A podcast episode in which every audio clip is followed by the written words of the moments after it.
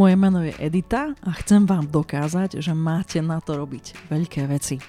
Som riaditeľkou spoločnosti Aseco Solutions zo skupiny Aseco, vďaka čomu stretávam množstvo zaujímavých ľudí z biznisu, najmä podnikateľov. V podcaste Diagnóza podnikateľ sa s nimi rozprávam o tom, ako začať podnikať a ako byť v podnikaní úspešný. Mojím dnešným hostom je Mirka Uhnak, CEO programu Minitech MBA for Women. Mirka, vítaj. Ďakujem veľmi pekne za pozvanie. Ahojte. Tak, dnešná téma bude, že ako si spraviť biznis plán a pokúsime sa ju nejako akože rozpliesť. Ale než to začneme, tak ti chcem povedať, že keď náhodou zajdeme do iných tém, je to úplne v pohode. Dobre? A myslím si, že na úvod by bolo fajn, keby si nám povedala, kto si, čomu sa venuješ, ako dlho podnikáš. Ale hlavne by som chcela, aby si skúsila povedať v tej úvodnej časti, že prečo by si vás mal niekto vybrať. Tak ja sa volám Mirka Uhnak a venujem sa vzdelávaniu žien v oblasti informačných technológií. Náš program Minitech MBA for Women bol teda špeciálne vytvorený pre potreby žien a na trhu je už 3 roky, to znamená, že od roku 2017 a fungujeme ako podnikateľský subjekt a na naše pomery možno troška netradičný, pretože má taký sociálny rozmer.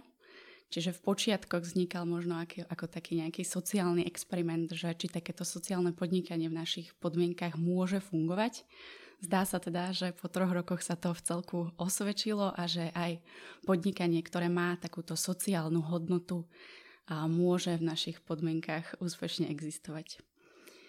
No a aby som teda troška bližšie popísala to, že čo robíme, tak my sme pred eh, tromi rokmi vytvorili vzdelávací program, ktorý bol teda špeciálne vytvorený pre ženy, ktoré neštudovali informačné technológie. A my sme im chceli ukázať, že aj oni majú na to, aby sa o technológiách naučili všetko to, čo do dnešného sveta potrebujú. Čiže bez toho, aby mali za sebou 5 rokov štúdia IT, sa dokážu popri práci aj popri rodine naučiť o technológiách všetko potrebné a tým pádom ich čakajú nejaké zaujímavejšie kariérne príležitosti. No a za tie tri roky nášho fungovania prešlo našim programom už 100 žien a sú to všetko ženy, ktoré sú naozaj z rôznych oblastí biznisu, manažmentu, ale aj z rôznych e, iných odvetví, ako napríklad právo. No a ich motiváciou bolo ku svojej expertíze pridať aj prehľad o informačných technológiách aby naozaj dneska mohli byť také líderky vo firme, aby dokázali viesť nejaký IT tým alebo nejaký IT projekt alebo čo i len ponúkať, marketovať nejaký produkt, ktorý je založený na nejakej technológii napríklad. Jasné. Inak e, rozprávaš tak plynule o tom celom, že úplne človek nadobudne z tohto jednoduchého vstupu jasnú predstavu o tom, že e, o čom je program.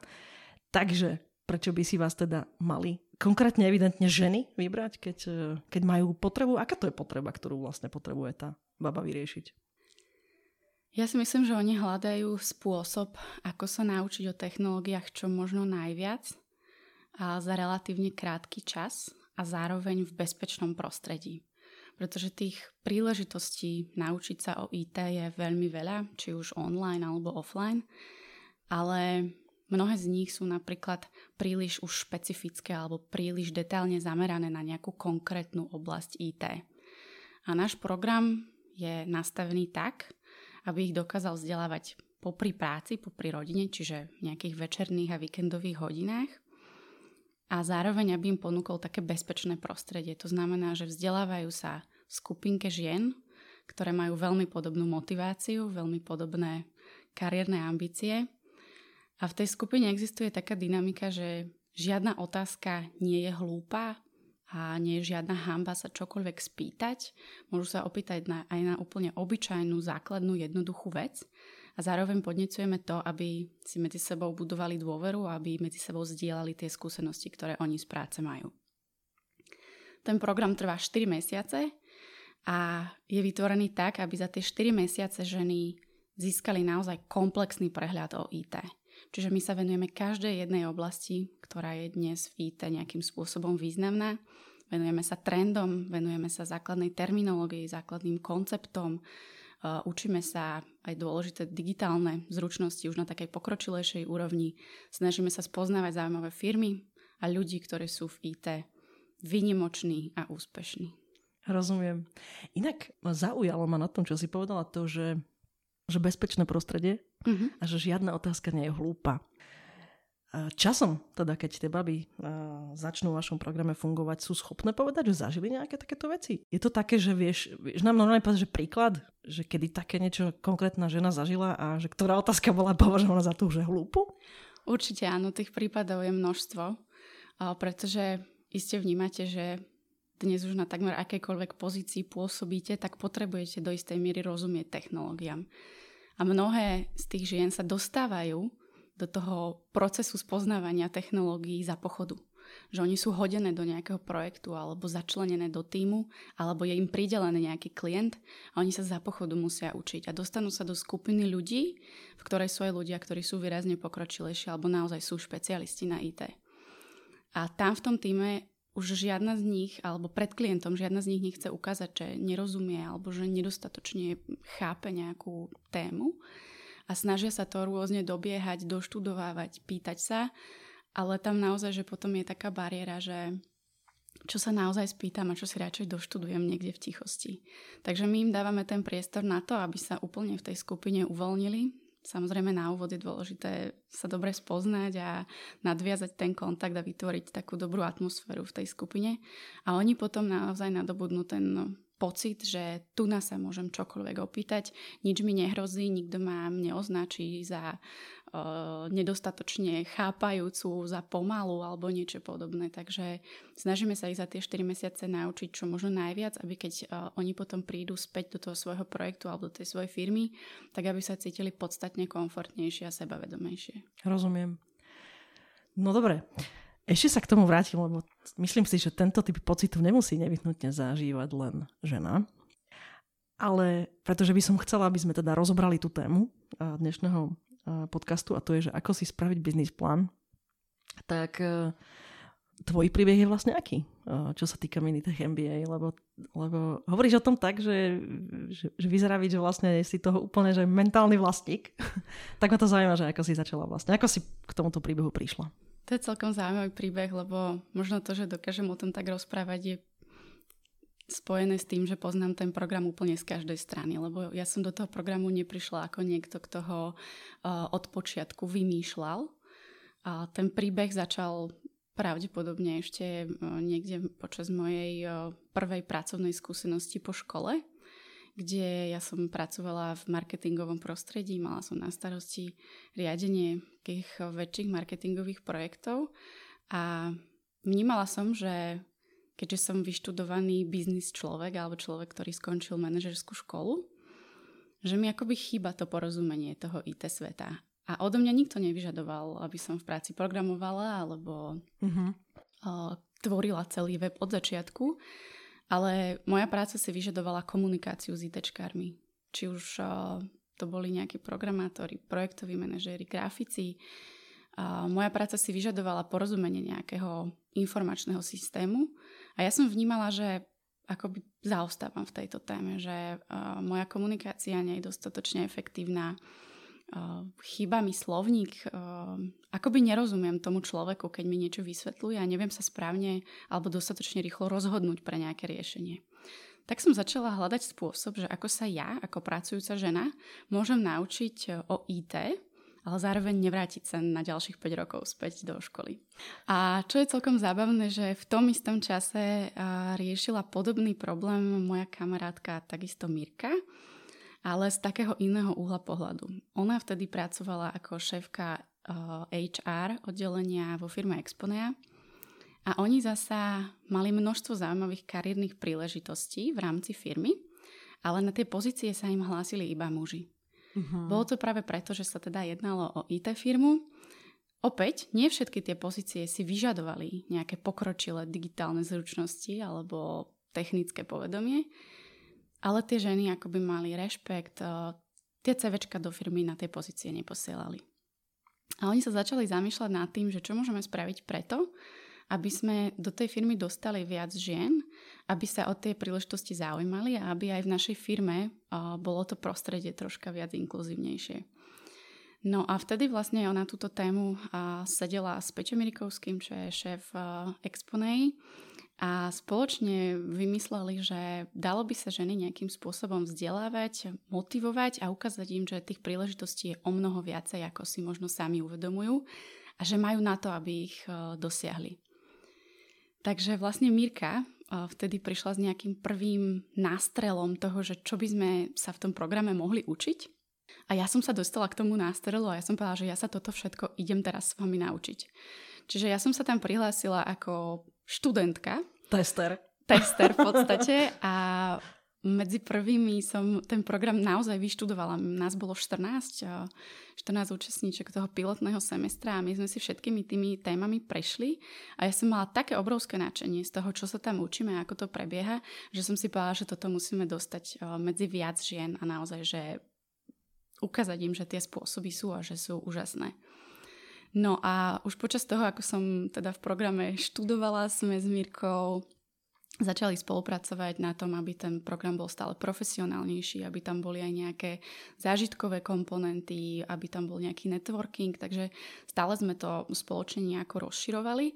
Až som teda sa popri Mirke stala nejakou takou dvojkou v tom programe a spoločne sme, myslím, že rok eh, pracovali na tom, aby ten program rástol. A ja som naozaj po celý ten čas cítila, že toto je ono. Že toto je niečo, čo vzniklo úplne pre nielen moju vlastnú potrebu, ale pre potrebu mnohých tých žien a tým, že som mala možnosť sledovať tie úspešné príbehy, ktoré stále pribudali, tak som stále viac a viac e, úsilia do toho vkladala, až vlastne sa naskytla taká možnosť e, odkúpiť e, ten Mirkin podiel vo firme. A ja musím povedať, že v tej chvíli ja som asi ani neváhala. Že srdcovka. To bola taká srdcovka, že ja som išla uh, naozaj do toho úplne so všetkým nasadením, so všetkým nadšením a veľmi plynulo sa nám podarilo naozaj zvládnuť ten presun. A čo bolo v celku zaujímavé, že vlastne ja som akoby naozaj, že sme spravili takú výmenu, že Mirka za Mirku, a ja, som ten, ja som ten podiel odkúpila a vlastne Mirka sa vrátila späť do HR, čo bolo zase pre ňu niečo, čo jej počas toho budovania biznisu si myslím, že chýbalo, že uh-huh. ona stále akoby takisto verila v tú myšlienku, ale tým, že bola možno srdcom viac HRista, tak e, sa vrátila späť ku svojej pôvodnej profesii a viac menej sme sa vymenili. Rozumiem. No a Povedz mi prosím ťa, takže zatiaľ to vyzerá na takú náhodu, že podnikáš, alebo teda povedzme, že, že prišla ti príležitosť a siahla si po nej. Ty mm-hmm. si vedela ako mladšia, alebo neviem, od nejakého času, že ty raz budeš podnikať? Ja si myslím, že moja podnikateľská kariéra začala, keď som mala asi 5 rokov.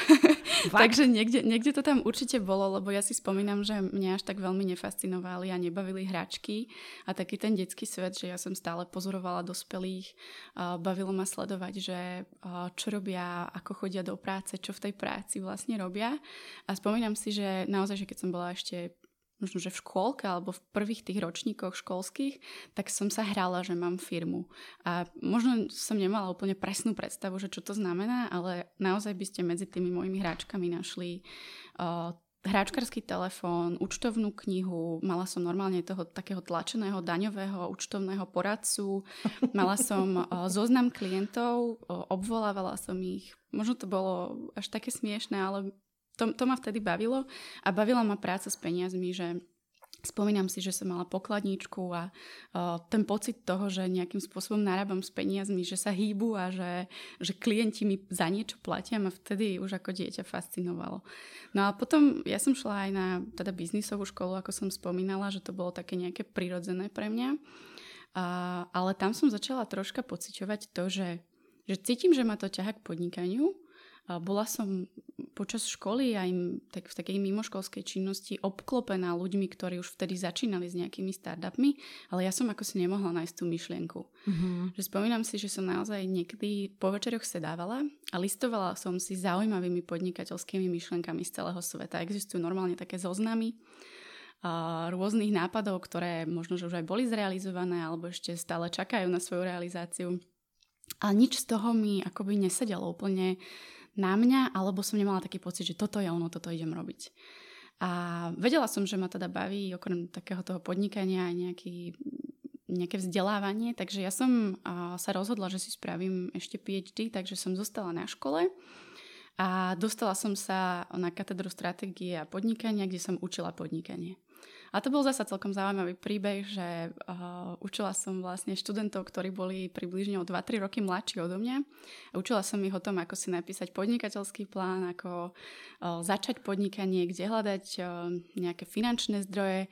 A stále som cítila, že stojím síce pred tými študentmi, mám načítané, ale nemám zažité.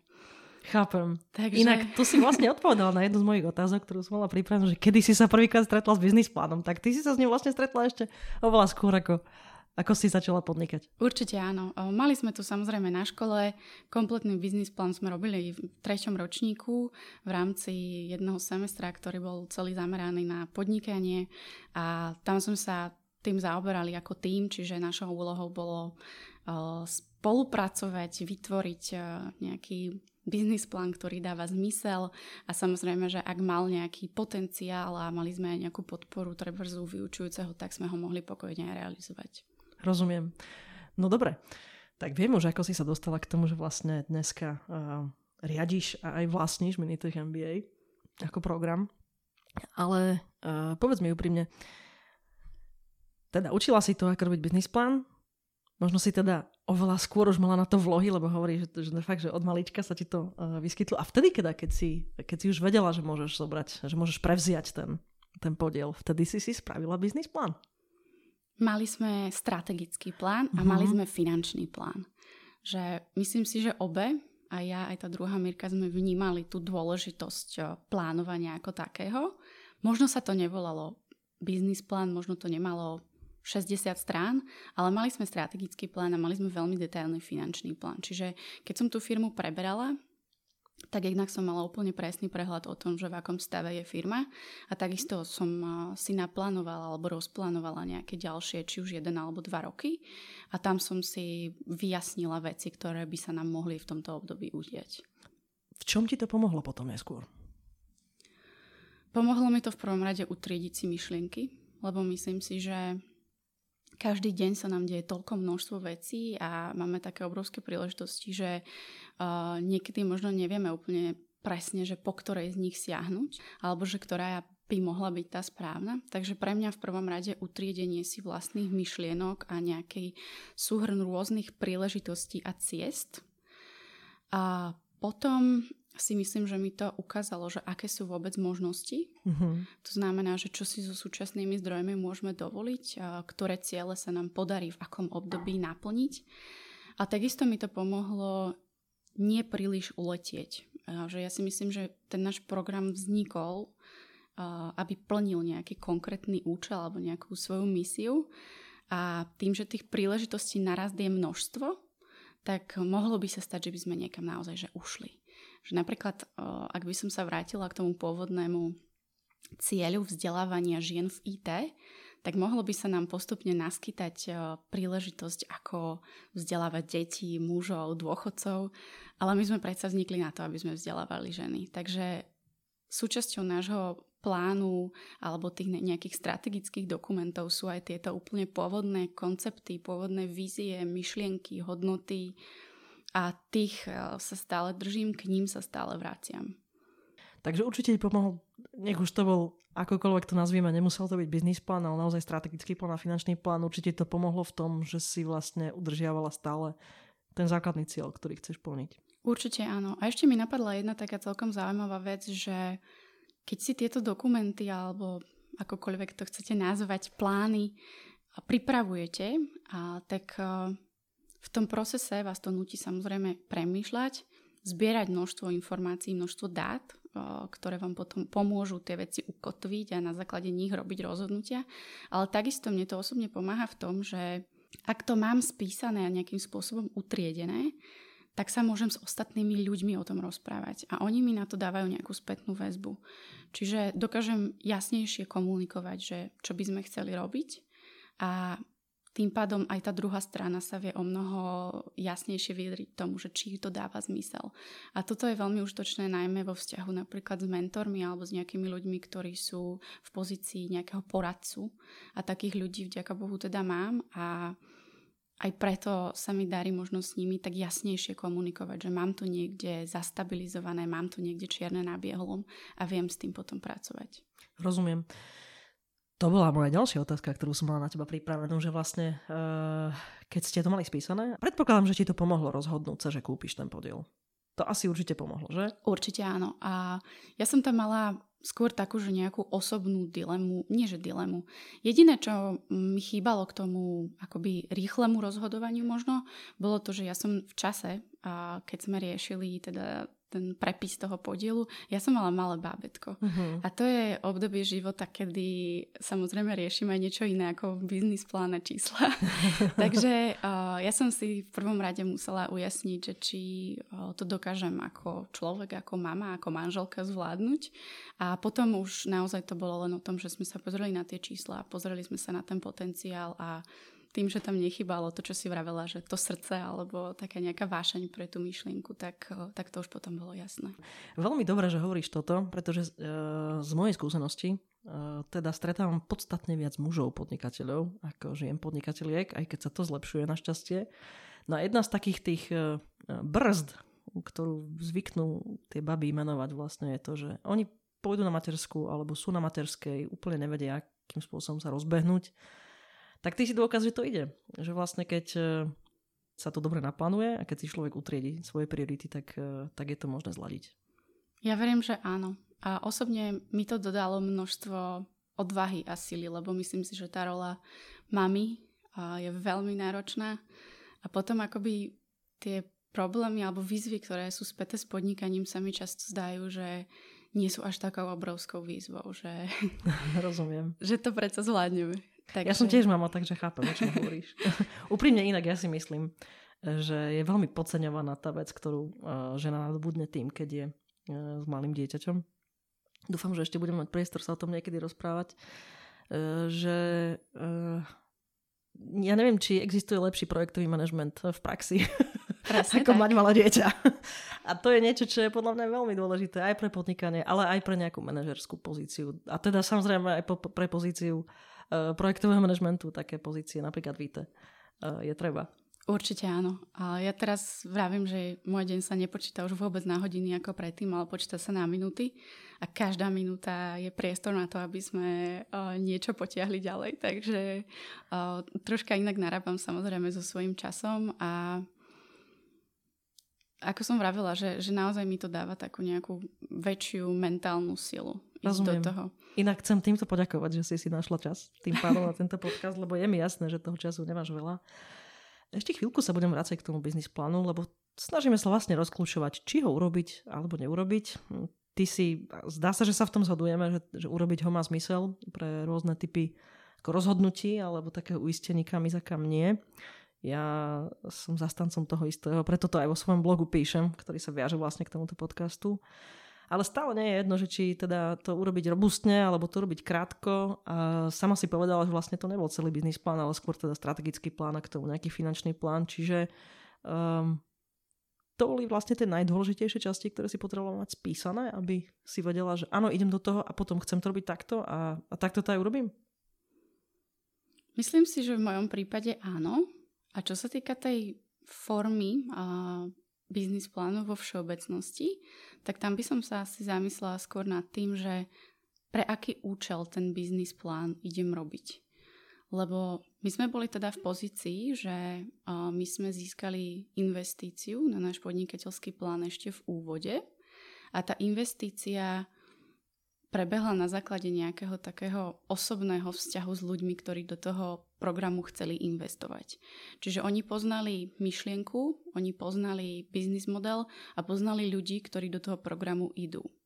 Čiže napríklad v úvode nášho podnikania my sme netvorili podnikateľský plán alebo netvorili by sme podnikateľský plán za účelom získania investície od investora. Samozrejme, že ak sa pozrieme na iné prípady, tak tam to dáva o mnoho väčší zmysel. Čiže Napríklad, ak potrebujeme získať financovanie na náš biznis e, nápad, tak tam už sa zasa pozeráme, že od koho chceme tie investície a pravdepodobne ten subjekt alebo tá osoba uh, bude mať nejaké svoje požiadavky na to, že ako má ten biznis plán hm. vyzerať. Mm. Čiže tam predpokladám, že naozaj treba dodržať uh, to, čo je stanovené a ten plán bude pravdepodobne rozsiahlejší. Potom si myslím, že uh, existujú aj iné nejaké motivácie, že prečo mať nejaký biznis plán. A tam napríklad môžeme zase zvoliť nejakú aj kratšiu formu, že ja osobne som veľkým zástancom uh, takého toho vyobrázenia biznis plánu na jednej strane, uh-huh. čiže biznis model Canvas. A je to v podstate, predstavte si zobrazenie fungovania celého biznisu na jednej A4. A to je v podstate niečo, čo vás akoby drží v nejakých o, hraniciach, ale nutí vás to zamerať sa na dôležité aspekty toho biznisu. A ak máte napríklad toto spracované na jednej a štvorke, vie to poslúžiť vám, vie to napríklad poslúžiť niekomu, komu o svojom biznise hovoríte, koho potrebujete možno prilákať na svoju stranu, či už na stranu partnera, investora a podobne a zároveň tento business model Canvas viete potom krásne rozpracovať aj do nejakej detailnejšej podoby.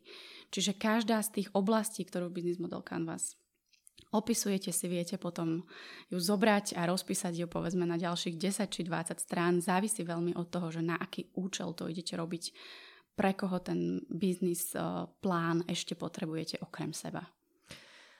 Skvelé o tom rozprávaš, pretože odpovedáme na viacero vlastne životných situácií, v ktorých sa môžu vyskytnúť ľudia, ktorí chcú podnikať. Účel svetí prostriedky. V tomto prípade myslím, že tak veľmi jednoducho. Ja som videla aj veľmi, veľmi detailné biznis plány, kde si myslím, že to bolo najmä preto, lebo biznis bol veľmi komplexný. Mm-hmm. A potom som videla aj veľmi simple plány, ktoré boli veľmi presvedčivé. Čiže ono to nie je samozrejme tak, že treba písať nejakú že diplomovku, Mm-hmm. Určite si myslím, že sa biznis plán nepíše pre biznis plán, píše sa pre ten účel.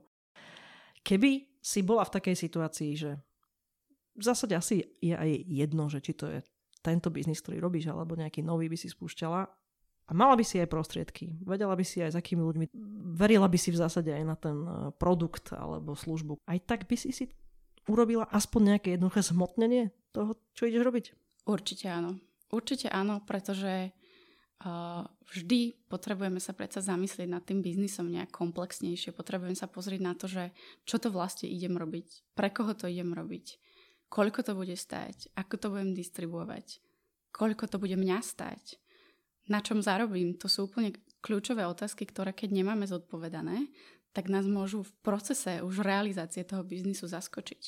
Ja si myslím, že nejakých pár dní či týždňov plánovania nám potom zabezpečí to, aby sme nezostali v nejakom šoku, keď už ten biznis e, nápad realizujeme.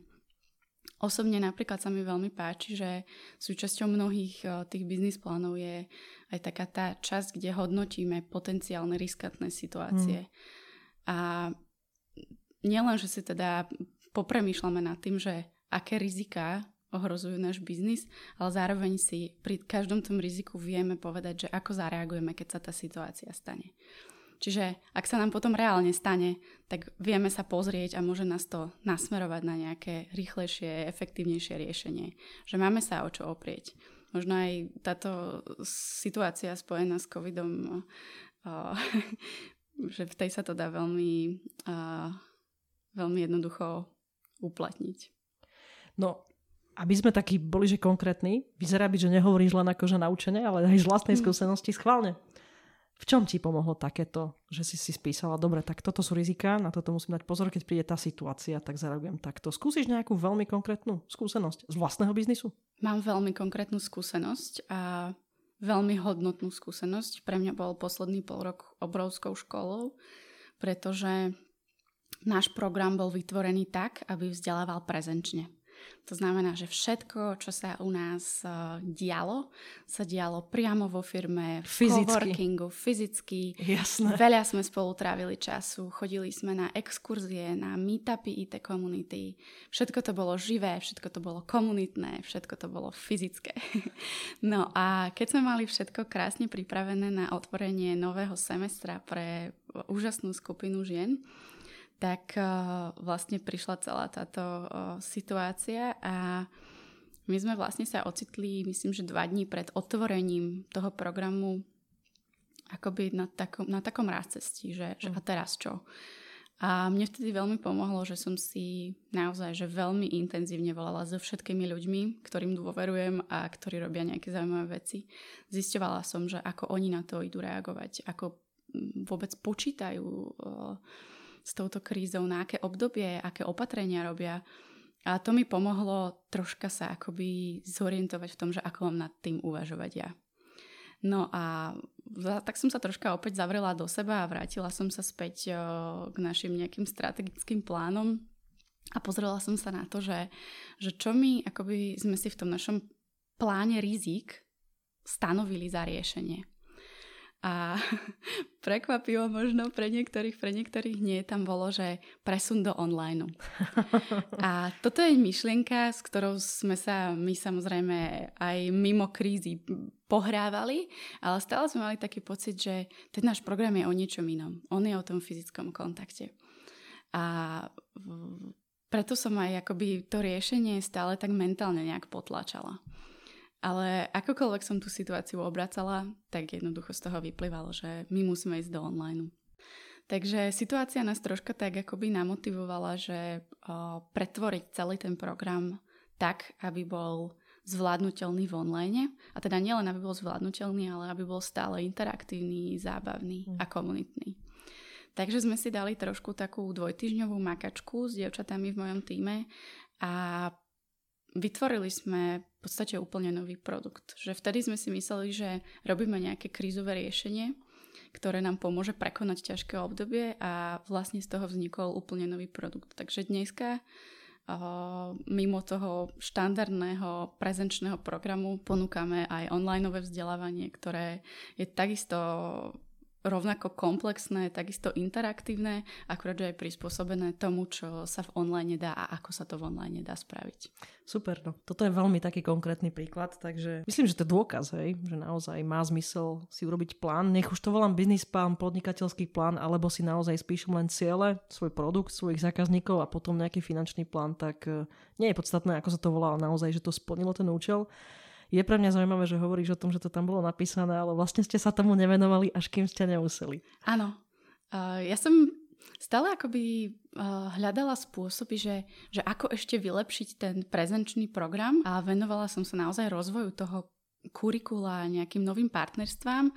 A neviem, z nejakého dôvodu som, som si nebola úplne istá tým riešením. A samozrejme, že sa ponúkali rôzne iné možnosti, lebo uh, ako už fungujete možno rok a dva, tak ľudia sa začnú pýtať, že, že tak kam budete ďalej škálovať. To je taká veľmi bežná otázka. A v našom prípade samozrejme dalo sa škálovať do Košíc, do Prahy, tie geografické možnosti samozrejme boli, ale možno, že na, naozaj najlogickejším riešením bolo škalovať do online a tým pádom ponúknuť ten náš program komukoľvek, kdekoľvek, samozrejme s nejakým predpokladom, že uh, vie po slovensky a zaujíma sa o informačné technológie. Jasné.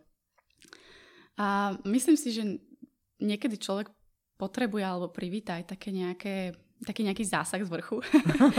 a ja musím povedať, že pre nás bol uh, takým nakopnutím, že nám to otvorilo mnohé dvere. A že sa nám to podarilo asi aj vďaka tomu, že sme dokázali rýchlo zareagovať, lebo myslím si, že mnohé firmy o mnoho dlhšie váhali s tým, že ako si s tým poradia a či naozaj prejdú do online a uh, tam asi potom to malo troška horšie následky. Jasné. No inak ale to znamená, že naozaj malo zmysel, že kde si na začiatku ste si napísali, že to je riešenie, tak potom už len bolo po ňom treba siahnuť a trošku ho rozpracovať. Určite. Určite. A namotivovať sa samozrejme. No, hej. To asi platí pri každom kroku, ktorý v biznise treba spraviť. No, uh, ešte jednu vec som sa chcela spýtať a úplne sme od nej ušli, ale ty si to tak naznačila, čiže chcela by som uh, vedieť, že uh, kto ti vlastne oponoval? Aj ten biznis plán, alebo povedzme tie plány, ktoré si dala dokopy vtedy, keď si sa rozhodla kupovať ten, uh, ten podiel. A aj teraz vlastne, ak, ak je to tak, že si to vyberáš, že ti to niekto ako zoponuje, alebo ti dá názor, alebo nejakým spôsobom pomôže, tak kto sú to? Ako hľadaš tých ľudí? Ja si veľmi strategicky uh, budujem, alebo snažím sa budovať si tú sieť ľudí okolo seba a jednak ma to veľmi baví, ale zároveň vnímam obrovskú hodnotu v tom, čo mi tí ľudia potom napríklad dávajú a ako si vieme vzájomne pomôcť. V úplnom začiatku vôbec nášho biznisu bol našim najväčším takým poradcom práve Peťo Irikovský, ktorý má skúsenosti s vedením o mnoho väčšej firmy s mnohými tými strategickými rozhodnutiami o, nám vedel pomôcť. Doteraz o, máme také, by som povedala, že nie sú to úplne, že, že pravidelné stretnutia, nie je to napríklad, že raz za mesiac. Je to akoby, keď potrebujeme, tak tam ten človek je a to je veľmi dôležité. Čiže doteraz vždycky, keď riešim nejakú dilemu alebo niečo, s čím by som sa chcela troška poradiť alebo sa rozhodnúť, tak využívam možnosť sa poradiť práve s Peťom.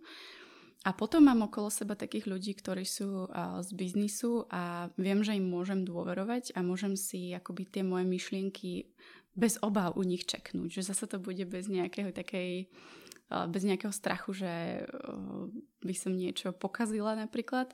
Takže veľa sa rozprávam napríklad s mojim otcom, ktorý sám podniká, veľa sa rozprávam s manželom, ktorý takisto podniká. Čiže mať, mať akoby tých ľudí okolo seba, s ktorými vždycky si môžem tú myšlienku čaknúť a ktorí mi dajú aj také zrkadlo troška, že uh, či je to správne alebo nie. A potom je samozrejme ešte veľa ľudí z biznisu a tieto kontakty si takisto veľmi cením, pretože ja mám taký názor, že, že kto sa veľa pýta, sa aj veľa dozvie a ja sa teda strašne rada a strašne veľa pýtam.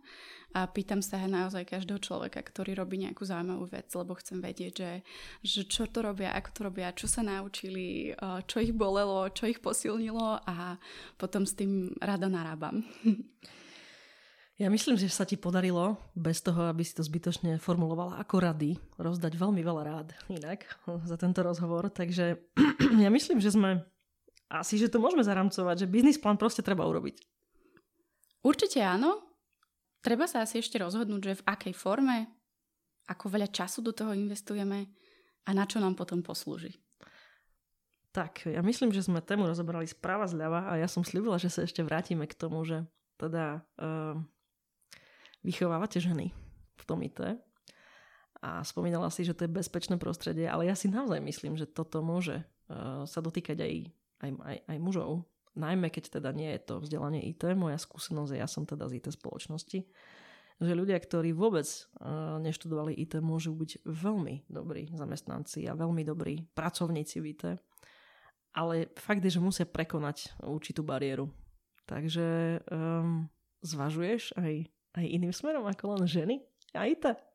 To je veľmi častá otázka, ktorú dostávam. A Fakt? Pýtajú sa, ma, pýtajú sa ma na to muži, lebo pravdou je, že, že také komplexné vzdelávanie, ako robíme my, že to akoby až tak u nás zatiaľ nie je. Že ako som spomínala, že je množstvo tých kurzov, ktoré sú veľmi špecifické a detailné, ale predstavte si prácu manažera, ktorý sa nechce učiť do detailu programovať, on sa nechce akoby hrabať v sql a v dátach až tak detailne. On chce jednoducho komplexne porozumieť tomu, čo sa v IT deje ako má s ITčkármi komunikovať, ako majú týmy spolupracovať, ako viesť ten projekt. A ja si myslím, že toto takéto naozaj že komplexné vzdelanie a taký celistvý pohľad a prehľad VT je potrebný určite aj pre mužov. Určite pre všetkých. Zároveň, že my si v Minitech MBA stále držíme to, čo sme si na začiatku povedali a vzdelávame iba ženy. Podarilo sa nám minulý rok zaujať si myslím, že aj tú skupinu mužov práve preto, že sme začali robiť verejné diskusie. Tie diskusie vznikli pôvodne s myšlienkou, že budeme sa tam my ako ženy stretávať a budeme sa učiť o IT, budeme spoznávať zaujímavé ženy, ktoré v IT už pôsobia. A nám sa začalo diať to, že tam začali chodiť teda aj muži, lebo my sme samozrejme nikde nenapísali, že toto je iba pre ženy a mužom vstup zakázaný. A zač- začali, začali chodiť muži a zrazu tam bolo asi, že 50 na 50. A tak sme si povedali, že tak správame akoby niektoré aktivity, ktoré bez problémov môžu byť otvorené verejnosti bez nejakej nálepky, že je to iba pre ženy. Takže dnes organizujeme aj verejné diskusie, ktoré sú určené úplne pre každého, kto sa o to zaujíma. Akurát, že stále si v tom našom vzdelávacom programe držíme o, takú tú vlajku, že je to pre ženy a je to o ženách a je to preto, aby sa navzájom motivovali, aby sa podporovali, aby si viacej verili a aby sa u nás cítili komfortne. Lebo stále viete, aký máte cieľ. ale asi nie preto, že je napísané, ale proste preto, že sa k nemu stále vraciate. Tak, tak. A myslím si, že ešte jedna taká dôležitá súčasť, ktorá je aj spätá s tým biznis plánom a vôbec s nejakým biznis modelom je práve to, že vtedy premýšľate nad tým, že čo je tá unikátna hodnota alebo taká tá unique selling proposition, ktorú ja prinášam. A tam si treba asi veľmi o, kriticky a rozumne stanoviť, že, že čo to konkrétne je. Ja si myslím, že v našom prípade je to práve to, že sa špecializujeme na komplexné vzdelávanie v IT a že sme si stanovili ako cieľovú skupinu práve ženy.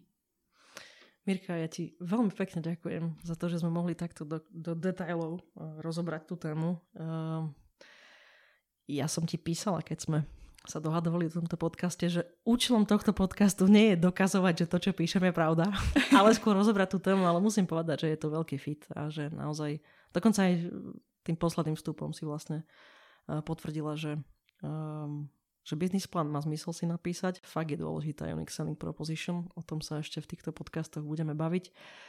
Ja by som ti chcela v podstate takú poslednú uh, otázku položiť, že keby si tak uh, mohla buď jednu radu veľmi dôležitú, alebo tri, nejak si to na štruktúre nechcem ti úplne dať akože tú hranicu, ale že keby si tak mala dať také, také dôležité rady ľuďom, ktorí chcú začať podnikať, hlavne ženám teda, uh, tak uh, čo by to bolo? Ja som doteraz neobjavila uh, nejakú úplne, že univerzálnu radu, ale myslím si, že každý, kto podniká, by povedal, že, že jednoducho poďte do toho, lebo um, keď akoby príliš váhame, že či a príliš váhame, že ako, tak sa môžeme po rokoch váhania ocitnúť v situácii, že sme premrhali množstvo zaujímavých myšlienok a príležitostí a potom už sa zasa cítime, že už je na to príliš neskoro. A ja si myslím, že dnešný svet nám ponúka takmer neobmedzené možnosti realizácie.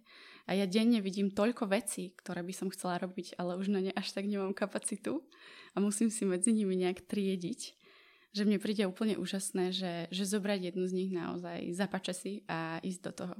A myslím si, že keď človek začne už nad tým premýšľať a začne si to zhmotňovať aj v tých myšlienkach, ktoré sú v biznis pláne, tak to začne pre neho byť o mnoho významnejšie a reálnejšie. Začne tomu veriť a potom aj o mnoho alebo že je o mnoho väčšia pravdepodobnosť, že ten svoj podnikateľský nápad aj zrealizuje.